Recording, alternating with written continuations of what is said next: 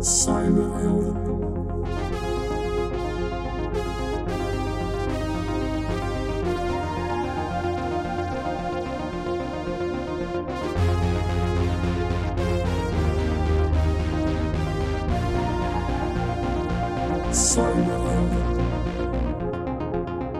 Welkom bij Cyberhelden, de wekelijkse podcast waarin ik in gesprek ga met een gast die zich bezighoudt met de digitale dreiging. Mijn naam is Ronald Prins en de cyberheld van deze week is Elsine van Os van het bedrijf Signpost 6. En waar ik normaal gasten heb die zich met de dreiging van buitenaf bezighouden, is Elsine gespecialiseerd in het voorkomen van lekken van binnenuit. Elsine, welkom. Dankjewel. Jij hebt een bedrijf dat zich specifiek richt op die dreiging van binnenuit. Hoe is dat zo begonnen? Nou, misschien moet ik heel kort even wat over mijn achtergrond eh, vertellen. Uh, ik ben klinisch psycholoog van, uh, van origine. Ik ben mijn carrière begonnen eigenlijk bij de MIVD een aantal jaren. Um, en na de MIVD ben ik bij Shell een tiental jaren heb ik gewerkt. Uh, ik ben uh, op een gegeven moment ben ik verantwoordelijk geweest voor alle externe dreigingen richting het bedrijf uh, wereldwijd. dus dat richtte zich vooral op dreigingen van terrorisme en georganiseerde misdaad. Maar gaandeweg in de loop der tijd waren er ook bedreigingen van binnenuit de organisatie. Je kan je voorstellen, met zo'n heel groot bedrijf zal je dat altijd meemaken. Dus uh, situaties van fraude of situaties van sabotage, uh, datariefstal zijn ook dingen die in, in grotere bedrijven voorkomen. Um, en ik had het gevoel dat het van belang was om daar um, ja, een soort van professionele benadering of een holistische benadering daarvoor te ontwikkelen. Um, en uh, sinds vijf jaar uh, help ik organisaties uh, om aan insider risk management te doen. Ja. Zoals dat heet. Nou, daar, daar, wil ik zo nog even op doorgaan. Maar je zei, je probeerde er echt even heel snel voorbij aan te gaan. Maar je hebt bij de MIVD gewerkt. Mm -hmm. daar vertelde je niks over. Dus ik wil het nu toch weten. Wat deed je daar? Ik zat in een team Afghanistan. Uh, ik werkte bij de MIVD als analist. Dat is een beetje met een gekke omweg daar terechtgekomen. Want ik was van plan om als uh, psycholoog bij de landmacht te gaan werken. Um, maar dit is toch zo gelopen en daar ben ik heel erg blij mee. Oké, okay, en dat deed je allemaal vanaf die beroemde kazerne in Den Haag? Ja, ook. Ja. Maar ja. ook niet ook op andere plekken?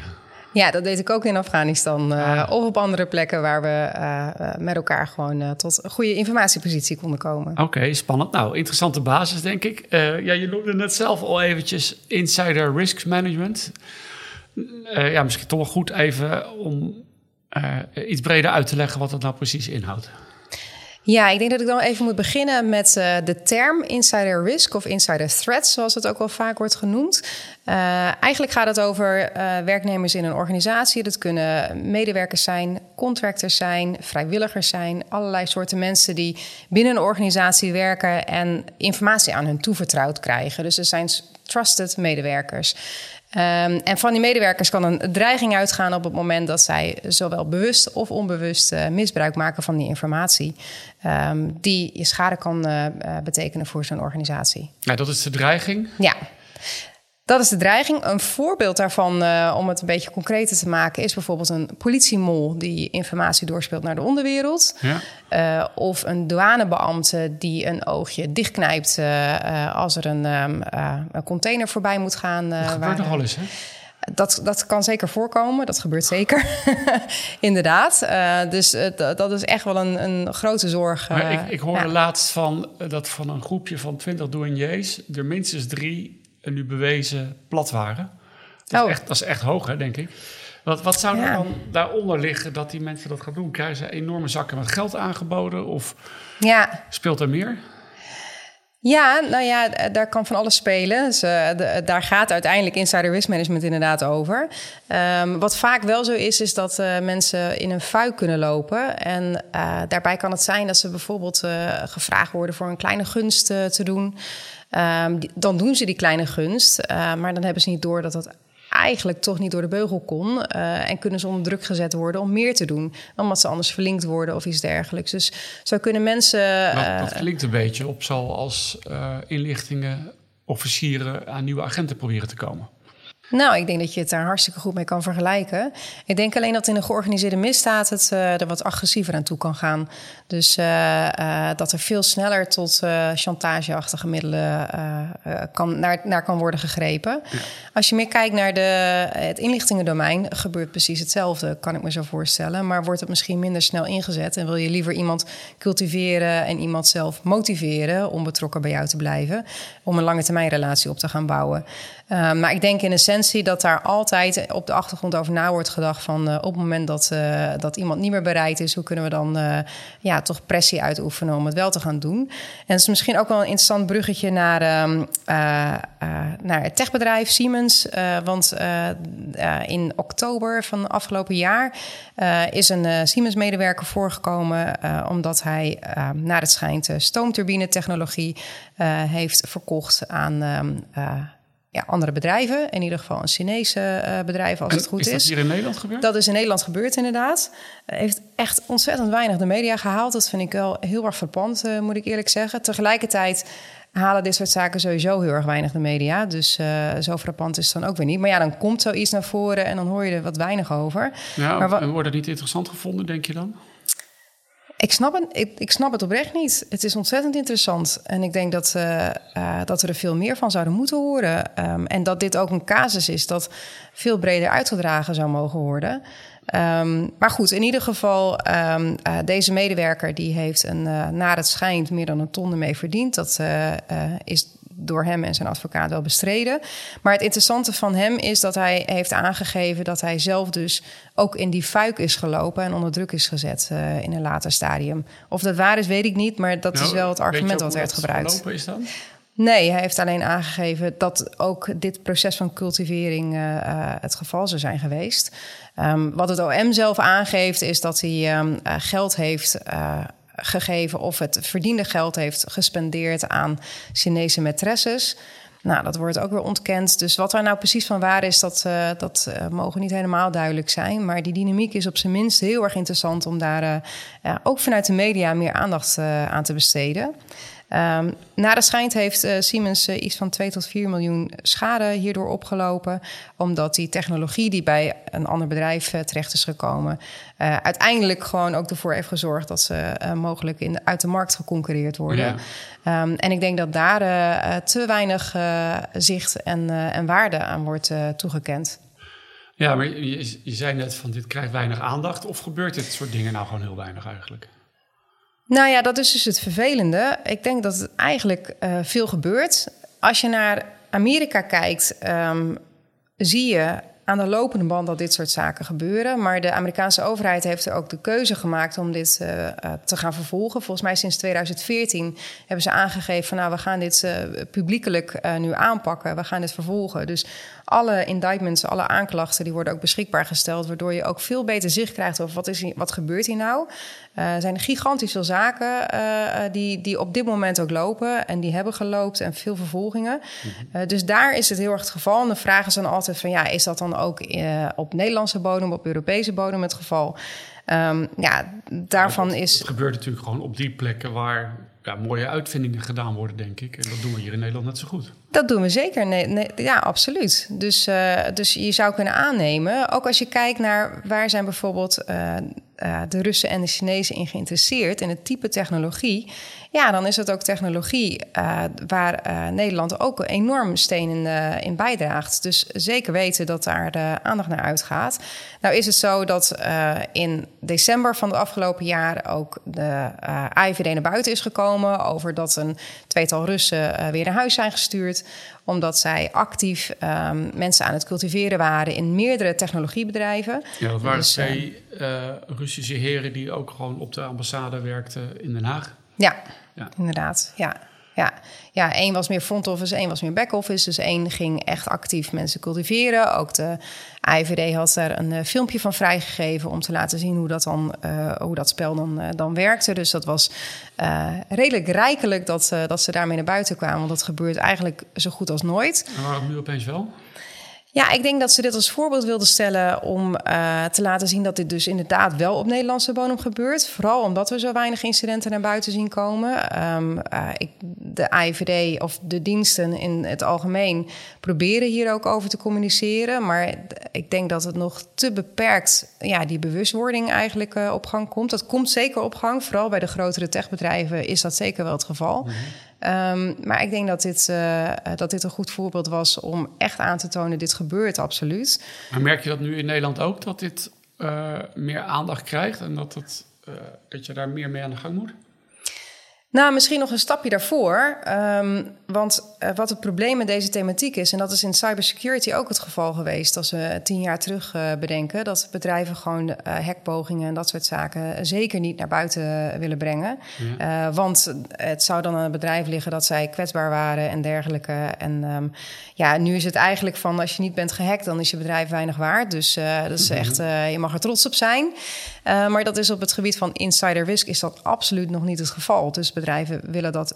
Dus, ja, ja, omdat je toch het liefst... dat er een rotte appel binnen zit. En dat is, kijk, dat je door een externe ja, te grazen genomen wordt naar je alle. Ja, ja. Dat je zelfs dom als iemand aan te nemen, dat is dan. Uh, ja, nou ja, ik ben dus valikant tegen de term rotte appel. Dus het is goed dat je dat even benoemt, want dan kan ik, wil ik dat hier heel erg graag ontkrachten. Ik denk, uh, een bedrijf is zo een bedrijf heeft zelf de verantwoordelijkheid om de juiste maatregelen te treffen, zodat zijn medewerkers niet de gekke dingen het verkeerde pad op gaan. En um, ik denk. Ik... Oh, dus, dus jij zegt eigenlijk dat als het misgaat met zo'n medewerker, dan ligt het niet aan die persoon, maar aan het bedrijf. Het ligt altijd uiteindelijk aan de persoon die het doet. Maar ik vind dat het bedrijf de verantwoordelijkheid heeft om de juiste maatregelen te treffen om het risico echt te minimaliseren. Um, dus en als je spreekt over rotte appels, dan is het vaak van, nou, ik gooi hem dan uit de basket. Dan, ik, de rotte appel gaat het bedrijf uit en dan zijn we weer helemaal klaar met alles.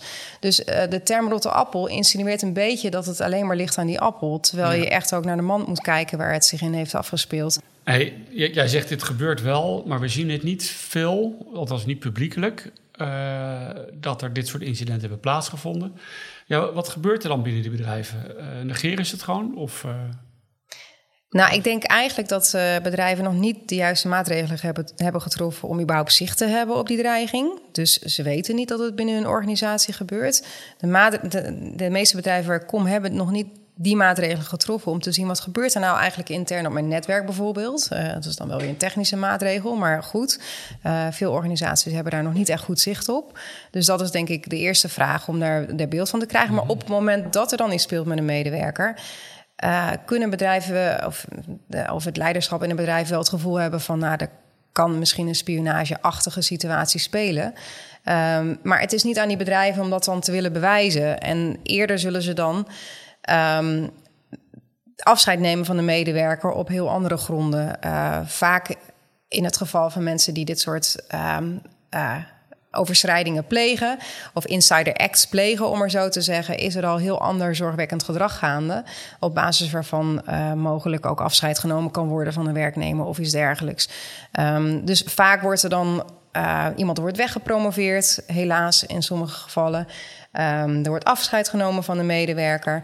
Maar wordt er dan niet goed onderzocht? Wat heeft hij nou eigenlijk precies gedaan? Wat heeft hij meegenomen? En hoe voorkomen dat het weer gebeurt? Nee, vaak is het eigenlijk, je wil er zo snel mogelijk vanaf van de situatie, toch wel. Klinkt wel een beetje zoals ook in de cybersecurity we vaak zien hoor, dat er een aanval plaatsvindt. Dus dat wordt dan uh, uitgelegd als we hebben een virus in ons netwerk. Uh, willen jullie even langskomen om dat weg te halen? Ja, ja je wil er gewoon vanaf. vragen achter horen te zitten eigenlijk, vind ik ja. Ja. ja, en dat is ook die parallel met cybersecurity, die attributievraag. Um, en dat geldt hier ook wel weer. Van uh, ja, waar ging dit nou eigenlijk over? Je hebt een collega die naast je zat, die uh, raar heeft lopen grasduinen in informatie, dingen op USB-sticks heeft lopen zetten en mee naar huis heeft genomen. Het thuis heeft liggen, dat, dat, dat ondervind je dan ook, of dat weet je dan ook. Maar wat hij er dan echt daadwerkelijk mee heeft gedaan, dat is zo ontzettend moeilijk te bewijzen. En daar heeft niemand ook zin in om daar nog achteraan te gaan. Ze willen er gewoon vanaf. En uh, op basis van het feit dat zij confidentiële informatie al hebben gedownload op USB-sticks en dergelijke, is genoeg om te zeggen van nou, we, we zijn er klaar mee op deze manier. Dus uh, Um, en dat is vaak het geval. En uh, het was ook wel heel frappant. Het was een situatie van een uh, medewerker in een, uh, Amerika groot Amerikaans concern. Dat um, informatie lekte aan de Chinezen. De FBI zat er bovenop. Um, de, de rechtszaak die was gaande. en ten tijde van de rechtszaak zat het bedrijf wel in de zaal. Maar het bedrijf wilde niet pertinent geen uitspraken doen over deze medewerker. Terwijl deze medewerker um, een schade heeft aangericht van 4 tot 600 miljoen in dat bedrijf. Zo dan. Dus er zijn soms ook belangen van een bedrijf om uh, eigenlijk niet zich daarover uit te spreken. Want dit ging over China. Uh, de belangen in China waren groter dan die 4 tot 600 miljoen van die medewerker die het ja. hadden meegenomen. Dus ze willen zich daar niet aan uh, branden. Ja, dat is iets dus, wat je vaker natuurlijk tegenkomt. Hè? Dat ze soms, we kennen ook organisaties dat een derde van hun afzetmarkt is in China. En ondertussen wordt het ook nog bespioneerd door China. Ja. Ja, hoe ga je er nou mee om? Nou, er is een recent Brits artikel uh, naar voren gekomen, wat uh, heel erg illustratief is uh, als het gaat om partnerschappen. dat Britse artikel dat, dat had het over, of dat vertolkte onderzoek bij alle Britse universiteiten, waaronder Imperial College London, waaronder Cambridge University en Manchester University, waarbij partnerschappen waren met entiteiten, waarbij het Chinese leger ten goede zou komen van die onderzoeken. Dus, um, uh, dus dat is wel interessant. Daar, daar zijn enorm, enorm, veel vragen over gesteld, want het ging niet alleen maar over um, onderzoeken ten gunste van het Chinese leger, dat dus voor militaire doeleinden ingezet kan worden, maar het had ook hele sterke mensenrechtencomponenten Hmm. Um, en uh, dit soort vraagstukken die, die worden nu steeds meer belangrijk. Um, en, maar in China is het dus gelukt om Britse universiteiten zover te krijgen om voor hun militaire belang onderzoek te doen. Daar komt het eigenlijk wel op neer, als ik heel eerlijk ben. Uh, ja. Ja. En, uh, en dat noem je dan als een andere vorm van een insider threat? Ja, nou ja, dat, dat gaat eigenlijk over dus niet individuen, maar dat gaat eigenlijk over een uh, rechtschapen instituut, een, uh, een uh, universiteit van een hele hoge reputatie, met enorm veel kennis en kunde, dus expert, expertise. Um, op bepaalde technologie die China niet heeft en die expertise soms niet altijd heeft, maar wel het geld heeft ja. om dit soort partnerschappen aan te gaan. Um, het lijkt een win-win situatie, maar als je op de echt langere termijn kijkt, en daar wordt vaak niet op de meest langere termijn gekeken, moet nee, je wel de kijken. Universiteiten ja. zullen daar net als in Nederland wel uh, eigenlijk moeten leven van uh, nou, externe geldstromen. Nou, dat is echt zo, ja. ja. En dus de vraag is eigenlijk van uh, wat, wat gaat de overheid doen om ja, mogelijk die geldstromen ook en, in goede banen te leiden. En wat is nu het gevolg ja. van die discussie in Engeland? Stoppen dit soort samenwerking onmiddellijk dan? Ja, nou, wat de universiteiten zeggen is, we zijn al bezig met het treffen van maatregelen. Uh, en die maatregelen liggen ook heel erg in het screenen van de partijen waarmee ze dus deze partnerschappen aangaan. En dan ja, binnen dat screenen zelf gaat het om van, ja, uh, wat is nou geoorloofd en wat is niet geoorloofd. En dat is ook een nationale discussie. Dus dat is wel weer heel erg interessant. Ja, maar, maar waar leg je dan uh, de lat langs? Hè? Hoe weet je nou of je zo'n bedrijf kan vertrouwen of niet wat uit China komt? Nou, ik, ik denk dat het misschien nog niet eens eens gaat over of je bedrijf kan vertrouwen, maar over wat voor onderzoek wordt er gedaan en hoe kan dit onderzoek gebruikt worden. Ja. En vooral als het gaat over militaire doeleinden en mensenrechten schendingen, uh, denk ik dat, dat, wel een, dat daar wel een duidelijke lijn in getrokken kan ja. worden. Nou weet ik dat we hier in Nederland hebben wij uh, ook universiteit in Wageningen bijvoorbeeld. Daar zie ik best wel veel samenwerking met Tencent. Enorm Chinees uh, bedrijf ook. Um, ja, moeten we dan nou maar gaan zeggen van stop daar maar onmiddellijk mee? Want daar kan je niet van zeggen van dat is voor militaire doeleinden. Dat gaat over uh, de productie van voedsel. Ja, nou, ik denk dat, en ik denk dat de podcast een beetje te kort is om hier echt uh, diep op in te gaan. Um, maar ik denk wel dat op nationaal niveau de discussie gevoerd moet worden over uh, wat wij als Nederland te beschermen hebben en ja. wat voor samenwerkingsverbanden we wel of niet aangaan. Want nu zitten we daar gewoon naïef in. Daar zitten we heel naïef in, ja. ja. Hey, en, uh, maar kijk, als je nu naar het bedrijfsleven kijkt. je noemt nu juist de incidenten. We hebben nog niet zo ingezoomd op wat kan je er nou aan doen. Uh, ik heb toch wel het gevoel dat het iets meer naar buiten komt. Merk je dat ook aan bedrijven, dat ze zich er meer druk om maken? Ja, ze maken zich er zeker meer druk om. Um, uh, toch om even een onderzoekje te noemen. En uh, dat onderzoek is van februari 2020, nog voor uh, de coronatijd, wel van belang. en uit dat onderzoek is gebleken dat um, 90% van de bedrijven zich hier ernstige zorgen om maken. Nou, dat is echt hoog, eigenlijk wel, moet ik zeggen. Ik vind dat dat zich nog niet echt actief vertaalt naar het treffen van uh, de juiste maatregelen in ieder geval. Uh, wat organisaties soms doen is misschien wat quick win-achtige zaken. Dus het implementeren van een toeltje. Um, uh, maar niet een kijken... Toeltje, wat, wat doet zo'n toeltje dan? Nou ja, ik zeg dat heel oneerbiedig en dat is natuurlijk niet zo. Um, het, het treffen van, nou, misschien bijvoorbeeld um, ervoor zorgen dat data niet via die uh, wel befaamde USB-sticks naar buiten kunnen. Dus het okay. uh, dichtzetten van je ports, uh, dat, dat soort maakt zaken. het werken wel lastig, hè? Nou, dat kan het werken wel lastig maken. Maar um, ik denk wel dat het ook een eventueel juiste maatregel zeker kan zijn. Mm. Maar ik denk dat je uiteindelijk erop neerkomt van ja, waar, hoe ziet die dreiging eruit? Als de statelijke actor is, moet je ietsje meer doen dan dat. Ja. Um, hoe ziet de kwetsbaarheid van je eigen organisatie eruit? En um, tref je wel het bredere palet aan maatregelen. En wat wel interessant daarin is, um, uh, en noem ik maar weer een voorbeeld. Um, uh, dat is een voorbeeld van twee dagen geleden. Uh, in Zweden is er een man opgepakt na jaren van onderzoek. Um, en die man die werkte voor Volvo uh, en voorheen voor Scania. Dus volgens mij heeft hij bij beide bedrijven heeft hij, uh, data lopen verzamelen. Mm -hmm. uh, voor de Russen naar het schijnt. Um, en op een gegeven moment bij Volvo werden technische maatregelen getroffen... waarbij zijn gedrag in het systeem gemonitord werd. Um, ja, van elke medewerker neem ik aan. Van elke medewerker en waaronder van hem. Nou, ja. medewerkers worden daarover genotificeerd, dat moet ook. Um, maar het, naar het schijnt is het zo dat hij dacht van... nou oké, okay, nu weet ik dat ik uh, gemonitord word... nu ga ik dan maar foto's maken van mijn beeldscherm. Want dat wordt niet gezien. Op zich slim. Ja, en ook eigenlijk wel heel logisch dat dat dan gebeurt inderdaad. Um, dus dan ben je niet klaar met het treffen van die technische maatregelen. Ja. Dus je moet veel breder kijken dan dat. Uh, uh, speelt er iets op de werkvloer? Uh, vertoonde die breder zorgwekkend gedrag? Ja. hoe, heeft hij, hoe is HR daarmee omgegaan? Zijn er um, rapportagekanalen um, om, om iets aan te geven als er iets aan de hand is met een collega van ja, je en dergelijke? Dit is dus nu, ja, je begon eigenlijk mee over het technisch toeltje. Vaak als we dan aan de gang willen met dat risico van binnenuit, dan gaan we toch gauw naar de technische maatregelen kijken. Ja, ja, en dan kom ik dan eigenlijk op de link ook weer met cybersecurity. Want in 50% van de gevallen um, wordt um, uh, het Insider Risk programma onder de CISO belegd. Um, en dat is vaak zo omdat uh, het vaak een technisch programma is van het beschermen van je data. En ja, ik moet zeggen dat uh, dat is prima dat dat onder de CISO belegd is. Uh, lijkt me ook hartstikke goed. Ja. Uh, maar ik denk wel dat het van belang is. Het moet ergens belegd worden.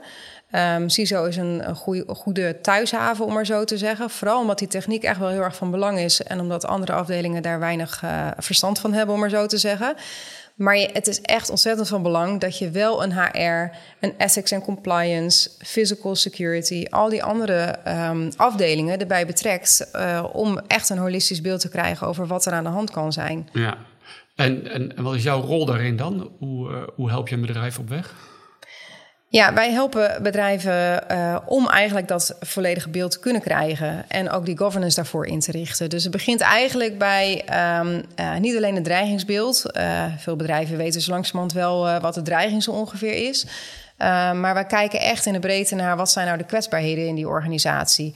Langs de lijn van, nou ja, dat is ook bekend in de cybersecurity wereld, meer het prevent, detect, respond en recover. Ja. Um, en door alle silo's heen binnen een organisatie. Dus niet alleen in het technische domein, maar we ja. kijken ook echt van wat zijn de maatregelen die HR treft, et cetera, et cetera. Dus, um, uh, ja, en HR, omdat het heel erg over de menselijke factor gaat. Ja, het gaat heel erg over de menselijke factor. En heel vaak als ze dan zeggen van oké, okay, het gaat over de menselijke factor, dan moeten we wat doen aan screeningen. Um, nou, dat is helaas niet alleen het geval. Uh, het, een screening is zeker van belang um, om te kijken van hoe kwetsbaar is iemand. Soms ook hoe kwetsbaar is iemand voor recruitment. Zitten ze al in een netwerk waarbij ja. ze kwetsbaar zijn. om als voorbeeld maar te benoemen. Maar vaak gaat het eigenlijk om stressfactoren ehm, in hun persoonlijke leven of in hun werkbestaan. Uh, heel vaak gaat het over niet erkend worden in hun, in hun werk. Waardoor mensen. Ik moet gelijk aan Edward Snowden denken. Hmm, zou het bij hem gaan om niet erkend te worden? Nou, ik denk als we het over Snowden hebben, en ik snap dat er ontzettend veel fans zijn ook van Snowden. Um, maar Snowden, voordat hij bij de CIA ging werken, hij begon uh, zijn uh, inlichtingencarrière binnen de CIA. Voordat hij daar ging werken, uh, was hij eigenlijk al behoorlijk ja, tegen de inlichtingenwereld en niet blij met, met de inlichtingenwereld.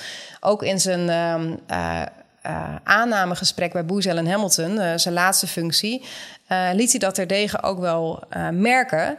Um, maar zijn baas destijds had gezegd van ja, maar we moeten ook een beetje dat tegengeluid hebben, dus dat is oké. Okay.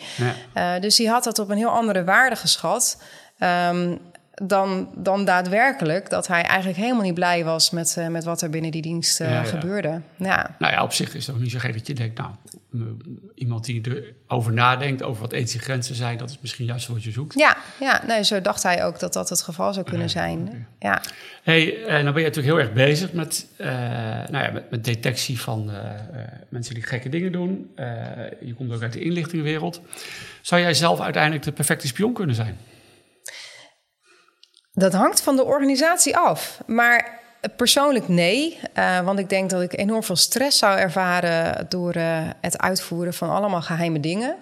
Uh, maar als de organisatie gewoon geen zicht heeft op mij als medewerker en, um, en denkt van, nou ja, die Elsien die vertrouwen we maar en it's a free for all, dan zou ik het kunnen doen. Ja, maar als je maar, niet kijkt, ja, dan kan iedereen het natuurlijk. Ja, als je niet kijkt, kan iedereen het. Ja. Maar ik kan het niet. Nee. Okay. Oké, dankjewel. Elsine van Os van Signpost 6. Volgende week donderdag is er weer een nieuwe aflevering van Cyberhelden. Mijn gesprekken met cyberhelden kan je terugluisteren via Spotify, Apple en Google Podcasts. En ook via de website cyberhelden.nl. Op de website kan je ook vragen en opmerkingen achterlaten. Dank voor het luisteren en graag tot volgende week.